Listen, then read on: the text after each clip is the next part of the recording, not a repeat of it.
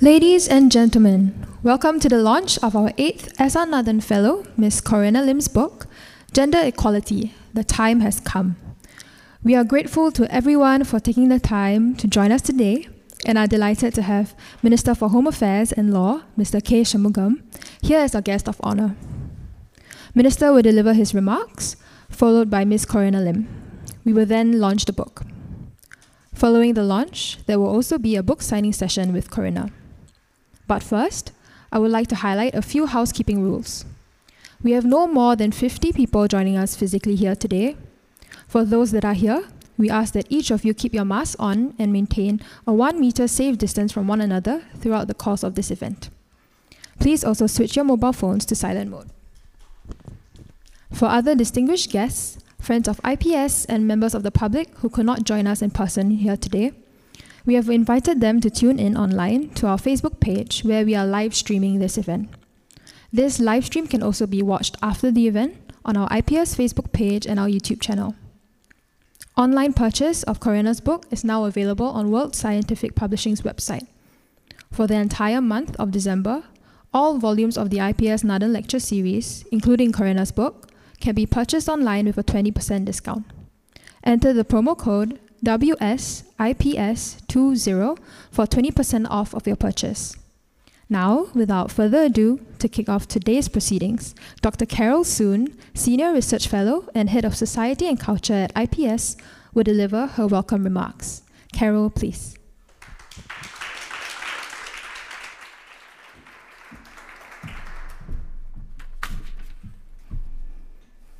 Minister for Law and Home Affairs, K. Shanmugam, our 8th SR Nathan Fellow, Ms. Corina Lim, and of course, Professor Danny Quah, Dean of the Lee Kuan Yew School of Public Policy, distinguished guests as well as friends on Facebook. Good afternoon and welcome to the launch of Ms. Corina's, Corina Lim's book titled Gender Equality The Time Has Come. Now, this is a collection of Corina's three IPS Nathan lectures and post lecture discussions held during her term as SR Nathan Fellow early this year.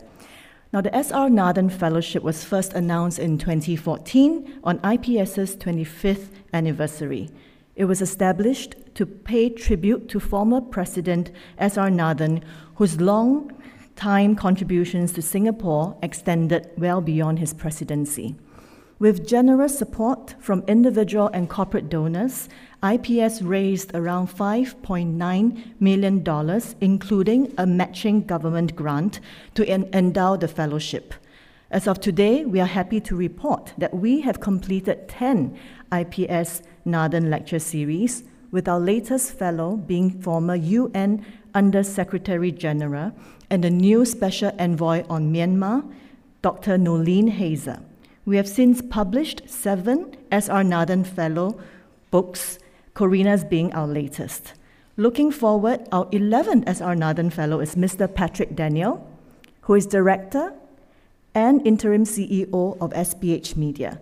He is scheduled to begin his lectures in February 2022. Now, Corina has delivered a total of three lectures on the very important subject of gender equality in Singapore. She started her observa- with her observations on Singapore's progress since the 1960s when the Women's Charter was introduced and what Singapore should do to accelerate gender equality. In doing so, she tackled issues like paternity leave in the workplace, care infrastructure for the young and the elderly, and comprehensive sex education, all of which are relevant to the everyday Singaporean. More fundamentally, she helps us to question what it means to make gender equality a fundamental value in Singapore, one that impacts all segments of society. This call for reflection is especially timely amidst the National Gender Equality Review and has surely resonated with many. Corina, thank you for supporting our fellowship's goal in advancing public understanding and discussion of issues that are critical to our national interest. Thank you again.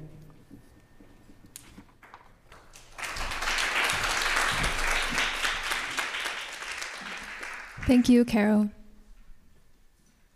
May I now invite our guest of honor, Mr. K. Shanmugam, to deliver his remarks.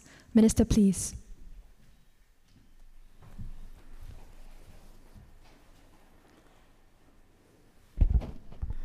Prof. Danny Quah, Dr. Carol Soon, Corina, our eighth SR Nathan Fellow for IPS, distinguished guests, and uh, ladies and gentlemen. As you heard from Dr. Soon, this SR Nathan Fellowship for the study of Singapore was established in late 2012, really to advance research on public policy and governance issues. And uh, we have had 11 SR Nathan Fellows, and 11th would be next year, and speaking on a variety of topics politics and governance, economy and business, society and family, key topics, other key topics. And really, the lectures have helped push boundaries in thinking amongst both thought leaders and the wider public. Corina was appointed by IPS as its eighth IPS fellow. She shared her views on uh, Singapore women's development in Singapore, and we will see her book later. She asked me if I could speak at the book launch, and I said, you know, sure, but I, is she sure that she wants me? Because there are points which she made which I disagree with, and I may say that because I'm not exactly known as an unspiky person. So she said she was sure, and that was not an issue. So here I am, and I'm happy to be here, and it's a privilege to be here for this launch. Uh, the points made by Corina in her lectures, I told her, I agree with her on the fundamental aspirations, but I disagree with some of her suggestions. And that, in a way, is part of what these lectures seek to achieve, because we may not all be able to agree on some, or perhaps even many, of the points made by any particular IPS fellow. But through the lectures, we can have a robust discussion on these issues, and hopefully, public discussion and policy making can benefit from such discussions. And if these discussions, specific to Corina, can lead to more equality for women, or you know, their position is advanced over men, we are better off as a country, I think. And as some of you know, Corina's lectures, uh, and she's not exactly an unspiky person herself, received a fair bit of attention and attracted uh, not an inconsiderable amount of controversy. That's fine, but I will add this. I think in society we can have different points of view. In fact, it'll be a very odd society if we all agree on everything, or many things. But our disagreements can be expressed in a civil manner and one can be civil yet be robust, clear, and direct. And I don't ever confuse the two. Uh, you can be robust, uh, as I'm usually accused of. You can be clear, you can be direct, and yet you can be civil. And, uh, and I think Corina should not be shouted down just because she expresses a view on fairly touchy subjects which um, many consider unpalatable in society. When they disagree, they disagree. Yeah. Um, with that, let me make a few points. I'll be brief because you really want to hear from her. I think people acknowledge uh, we have done fairly well in this area. Literacy rates, as we know, of women aged 15 and above, if you look at it from 65 to 2020, it's now 96%. It's more, more than doubled. We are ranked 12th out of 162 countries and second in Asia for gender equality in the UN Human Development Report 2020. But beyond stats and rankings, what matters is also the lived reality of women uh, in Singapore. And so, if you look at workplaces, preconceived notions, gender stereotypes, a man who is firm may be described as assertive, while a woman who is firm might be resented for being quote unquote bossy. And that leaves out some of the more frequent and less polite comments. Uh, and at home, women still take generally more of a heavier share of domestic responsibilities. And as Corina said, government cannot change these things alone. It really requires a whole of society effort families, companies, NGOs, community, everyone really. Laws and policies have to be accompanied by mindset shifts. In schools and at homes, our children have to be taught. The respect between boys and girls is fundamental. We have to encourage our children to pursue their aspirations based on their interests and strengths rather than outmoded gender stereotypes. And at the workplace, employers are now required to treat all job seekers and employees fairly based on merit. The TAFEP guidelines provide for this. And PM announced at NDR earlier this year that the government is considering anti discrimination legislation, which will obviously cover women. Our position should be I mean, the legislation alone is not going to create equality, but our position should be to try and reduce workplace discrimination in every way that we can. And moving on to safety and protection of women, I think our scorecard is very good on, in that front, on that front. Our women generally feel safe in Singapore, even when they are out late at night. Uh, I've been very focused on that. And we have very tough laws and tough enforcement. And each year I go back to Parliament and say I'm making them even tougher.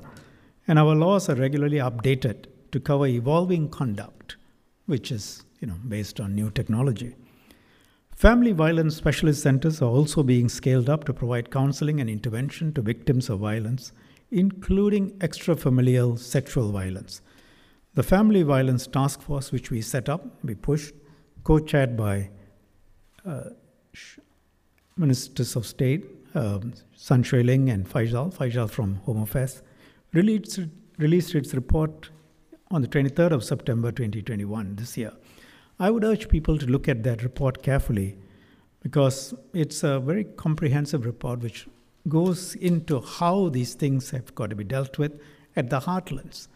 I mean, a large, if you're well educated and you're able to take care of yourself, you're at one category. Though don't mistake me, I am not one of those who believe that familial violence only takes place in certain socio-economic classes or only some women are uh, impacted. It, it's across the entire spectrum. But how does it work in the heartlands? How do we help those women? I think if this report, if executed well, will make a significant difference to the landscape and the way victims of violence, including family violence, are assisted. I'll now briefly touch on three areas from Corina's lectures parental leave, second, including gender equality in the Constitution, and third, national service for women. On parental leave, it is possible for the government to introduce legislation to equalize or increase parental leave that companies give. But when we have these conversations, I will also ask that we bear in mind that in the end, it's the private sector that provides most of the employment in Singapore uh, like in most other countries. And there is a limit to what the government can ask the private sector to do. What we can ask is dependent on the nature of our economy. So that when we compare with other countries, we need to see if the system is translatable to Singapore. The reality for us, given our small geographical size, is that foreign investments are a key part of our economic landscape, a driver of our economy. And companies which invest here need to be internationally competitive because our internal economy is far too small. So, business will factor in cost considerations in locating their HQs or facilities in Singapore. Let me give an example. A consultancy company called TMX Global released a report last month. It's titled uh, The Great Supply Chain Migration Breaking Down the Cost of Business in Asia. According to the report, the monthly average cost of doing business in Singapore was the highest amongst countries in Southeast Asia and India, and it's about 64 to 76 percent higher on average compared to these other countries. So our wages are much higher, our rentals are much higher, and costs generally higher compared to these countries, and the compliance costs in Singapore including environmental compliance, which we take very seriously, are much higher. And all of these are imposed on the private sector. Alternatively, of course, the government can pay for the parental leave, but that will ultimately have to be paid for by the taxpayer, which means we have to have a good economy to raise enough revenue to pay for everything that we want in the context of an aging society. And, you know, we don't have any of the resources that one can extract from the ground to pay for these things, unlike, say, some other Nordic countries.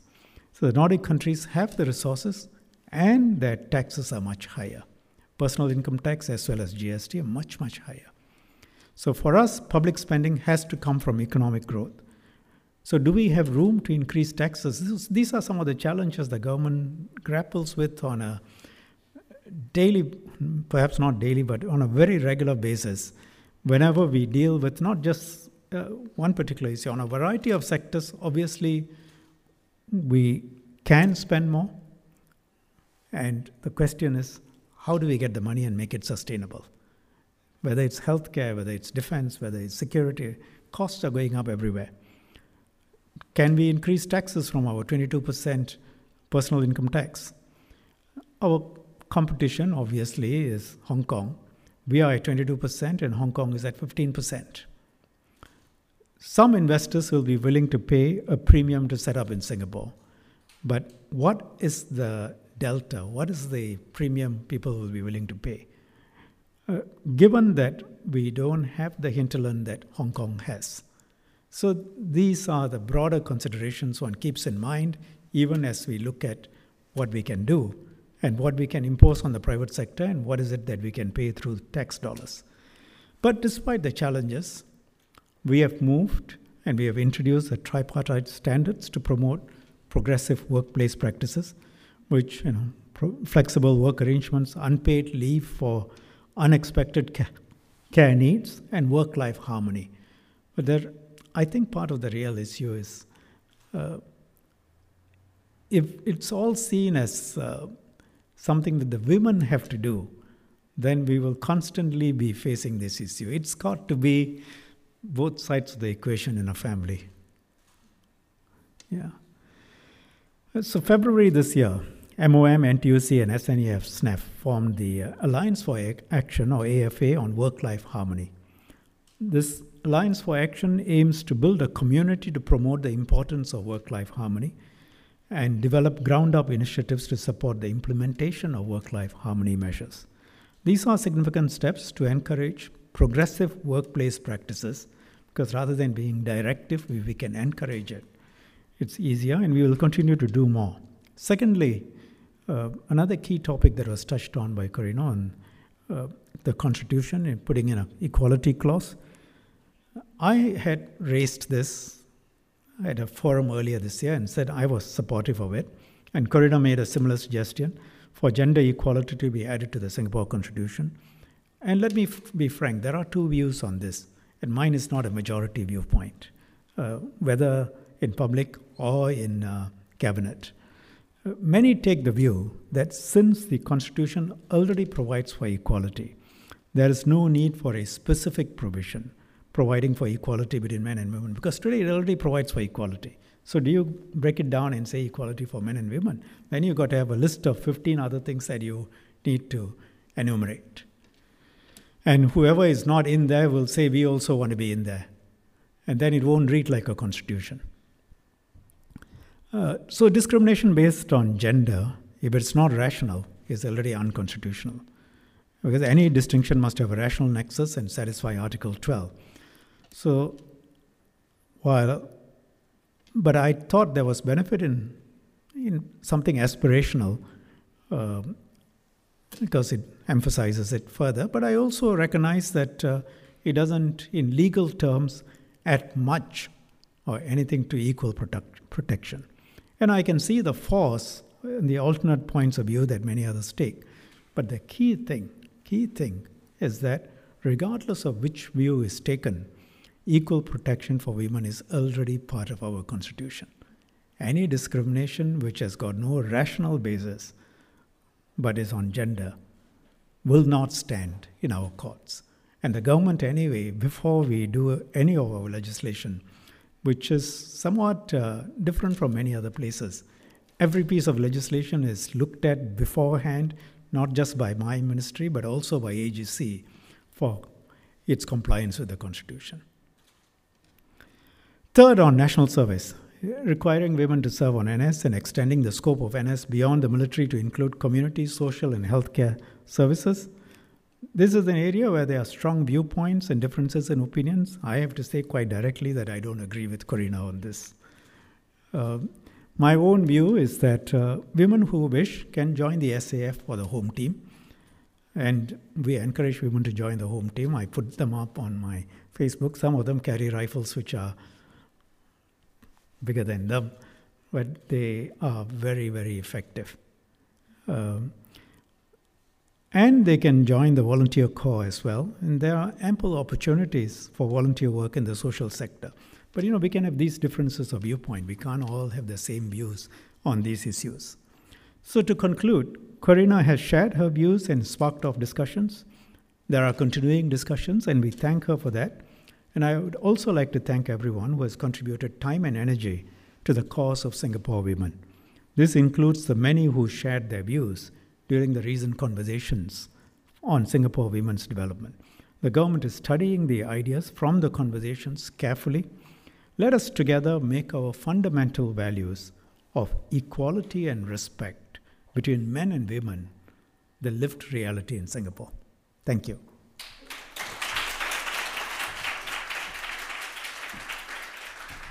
Thank you, Minister.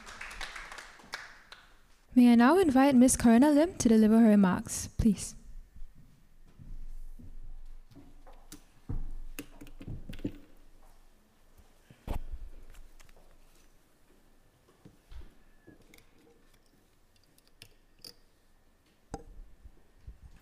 Good afternoon, everyone. Thank you all for coming today. It's really great to see everyone here. Minister Shanmugam, Dr. Carol Soon, Professor Danny Quah, distinguished guests, dear friends and family. Firstly, thank you, Min Shan, for your candid address, for supporting the need for diverse views, and for being here supporting this launch, even though we have different views, and as you have said, some fundamental differences on certain issues. I've always appreciated your direct honesty in our discussions and your proactiveness as well on issues that we agree on. I'm also very pleased that three of my favorite feminist mentors and founding members of AWARE, Connie Soin, Vivian Wee, and Margie Thomas, are here today. They have dedicated a good part of their lives in championing gender equality in Singapore. For me, this event marks the end of my SR Nathan fellowship journey. It was a four month journey where I poured my heart and soul into reflecting, researching, reading, writing, rewriting, and finally delivering the three lectures that make up this book Gender Equality, The Time Has Come. Writing the lectures was a very intense experience, even though I had already put in my 10,000 hours on the topic of gender equality before the fellowship. There was still so much to learn, discover, and apply. IPS, thank you for the opportunity. The challenge to think deeply about what a gender equal Singapore would look like and what we need to do to get there. I hope that this book will be a helpful reference to policymakers, academics, and researchers, activists, and people who care about equality. Minister Shanmugam, I am personally very pleased and honored that you are here today. But more importantly, you are the reason why we are more hopeful today than 15 months ago that Singapore is on the right track to achieve gender equality. So it is extremely fitting that you are the guest of honor for this event. My ground, your groundbreaking speech in September 2020 was remarkable. I think that years from now, we may well look back and say that this was the turning point where Singapore became a much more gender equal society. Let me quote a few lines from Min Shan's inspiring speech. Min Shan said, The idea of gender equality, should it not be imprinted deeply into our collective consciousness? The answer must be yes. Every boy and girl must grow up imbibing the value of gender equality. It has to be a deep mindset change. He went on to say equality must not just be formal, but substantive. It must take into account the unique challenges, needs that women face, and the specific effects that policies have on them to truly level the playing field. This very feminist speech launched the conversations on Singapore Women's Development, which I see as the government's first significant research project and campaign on gender equality. Nearly 6,000 people from all walks of life shared their views across 160 conversations on gender issues. The PAP Women's Wing, AWARE, SCWO, and many other groups all submitted papers with views and ideas on how we can achieve gender equality. And aside from these conversations, 2021 was designated as the year of celebrating SG women. The PAP launched an engaging campaign and pledge hashtag action for her in September this year.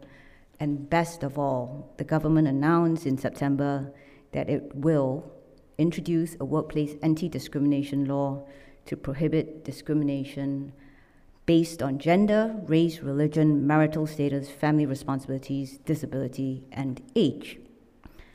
Many of us in this room have fought for this law and are very happy to see progress on this front. So 2021 has been an unprecedented year of buzz and activity revolving around women's issues and equality. The government did a fantastic job in generating excitement and engagement on gender equality. I am very glad, but not surprised, to see the following themes emerge from the conversations.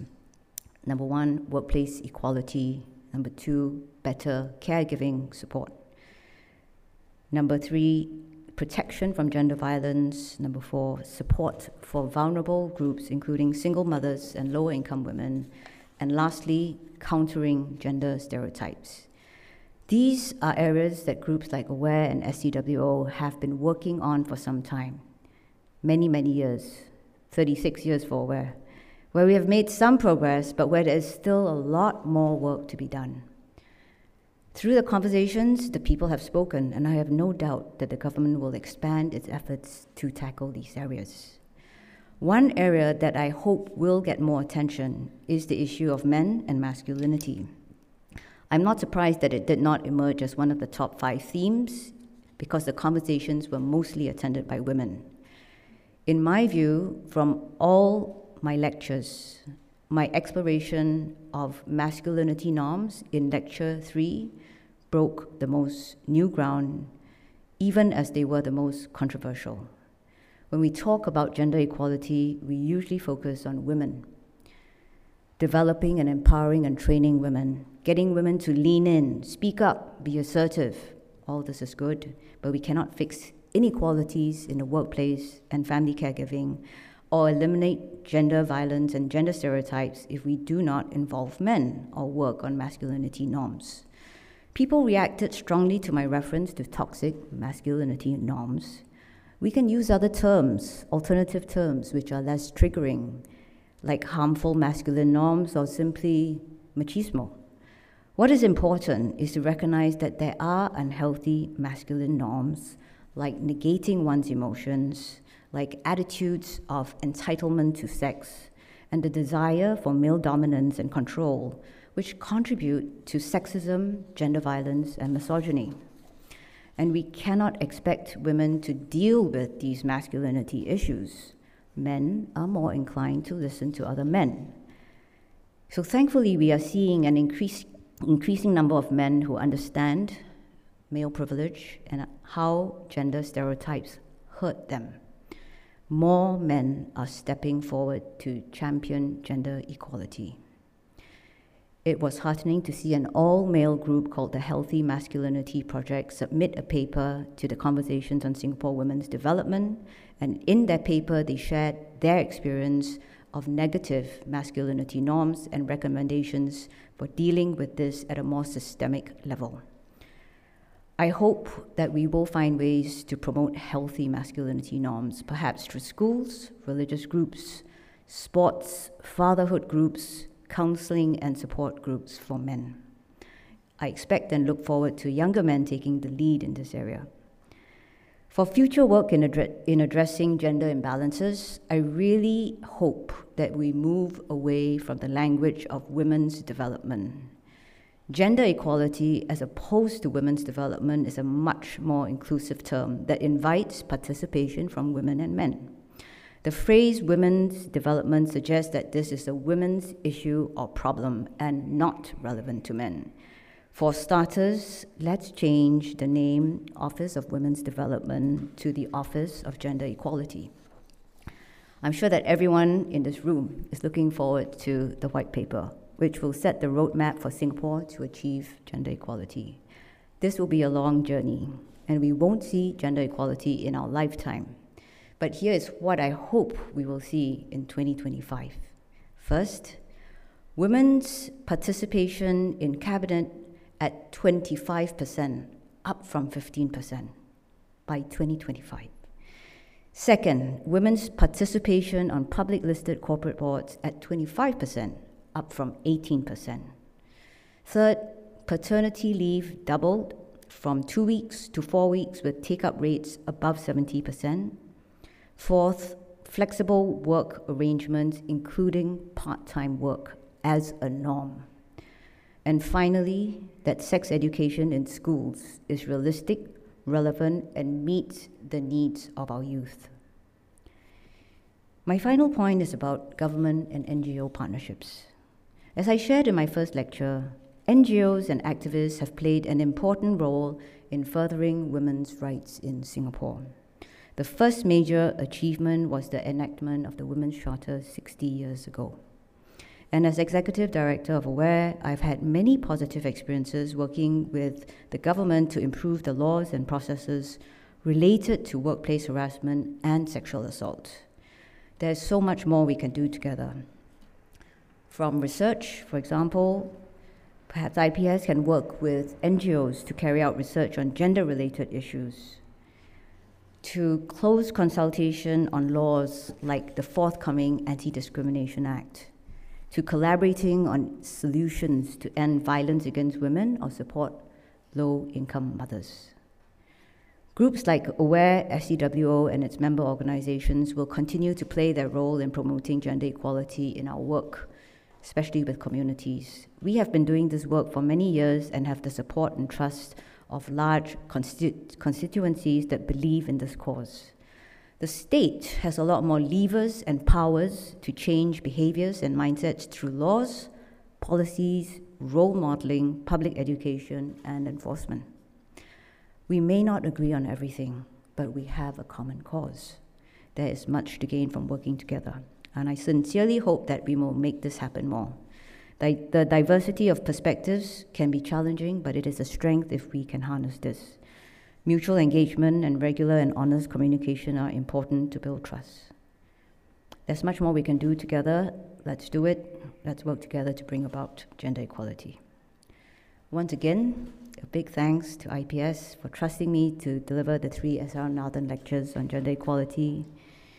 Janadas, Carol, Kaisen, Fiacre, and Eunice, thank you very much for your support. To Min Shan for his vision and leadership in making gender equality a fundamental value of Singapore. And to all my friends and family here for their support today and always. Thank you.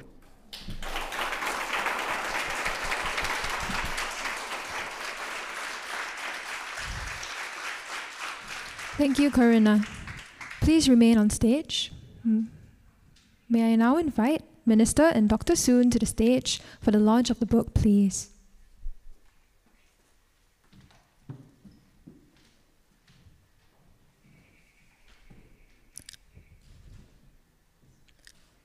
We will now launch the book.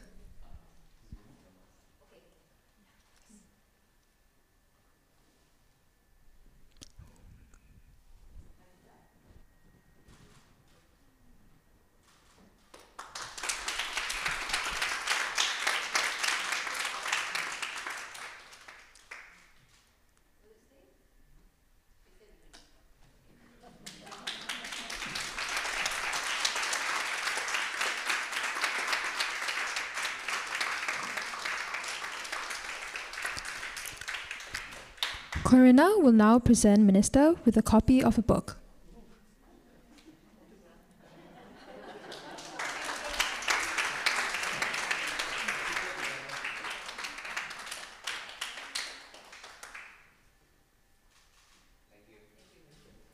And now, Dr. Soon will present Corinna with a token of appreciation from IPS.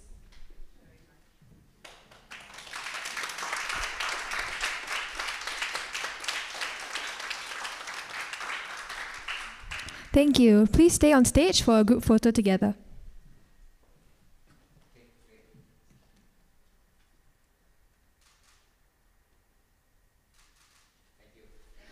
Thank you all for attending today. We've come to the end of the book launch.